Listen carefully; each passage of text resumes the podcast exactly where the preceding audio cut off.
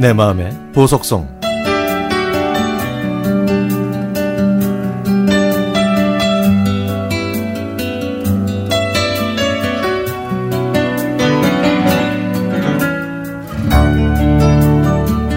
대학 동창들을 만나려고 시외 버스를 탔습니다. 고속도로에서 미끄러지듯 달릴 때는 속도감과 쾌적함을 느낄 수 있지만 왠지 불안하고 상막함도 느껴졌죠. 그런데 2차선 시골길을 달리는 시외 버스는 덜컹거리는 기분 좋은 불편함과 여유로움이 있고 타고 내리는 사람들과 길 옆에 늘어선 식당, 옷가게, 편의점 같은 가게와 사람들 표정까지 읽을 수 있기 때문에 더욱 정겹고 재미있습니다. 마치 1960년대 옛날 영화에 나오는 장면을 보는 것 같죠. 그러면서 저의 초등학교 시절이 생각났습니다.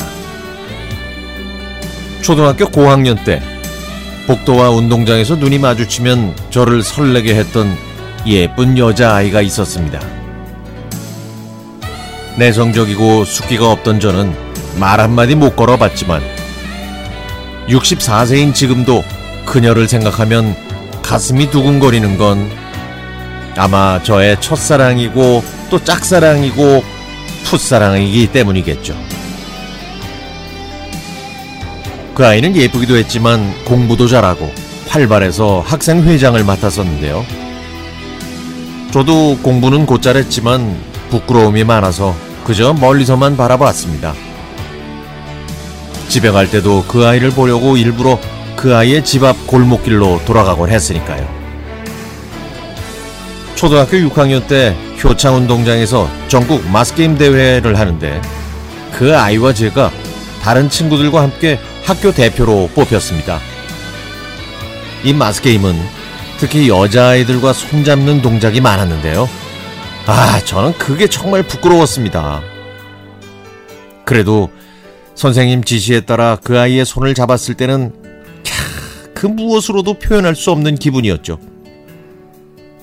그렇지만 초등학교를 졸업하고 나서는 그 아이를 전혀 볼 수 없었습니다. 세월이 흘러 저는 대학을 졸업하고 가족과 함께 미국으로 이민을 갔는데 그곳에서 예상치 못한 일이 생겼습니다. 부모님이 다니시는 한인교회 목사 부부와 대화를 하다가 목사 사모님이 작년에 결혼한 아들과 며느리 자랑을 하는데 얘기를 듣다가 뭔가 이상한 느낌이 들어서 자세하게 물어봤죠. 바로 그녀였습니다. 그리고 몇 년이 더 지나서 제가 결혼한 지 얼마 안 됐을 때 교회 행사에서 그녀를 만났습니다.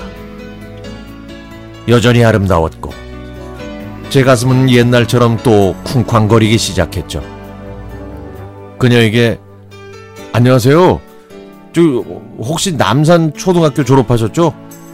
저도 남산 초등학교 졸업했는데 혹시 기억하시는지 라고 물었더니 기억이 안 난다고 대답하더라고요. 저는 아, 그러세요? 아, 그러시구나. 저는 생생하게 기억나는데, 뭐, 어릴 때랑 별로 달라지지 않았네요. 라고 말했죠.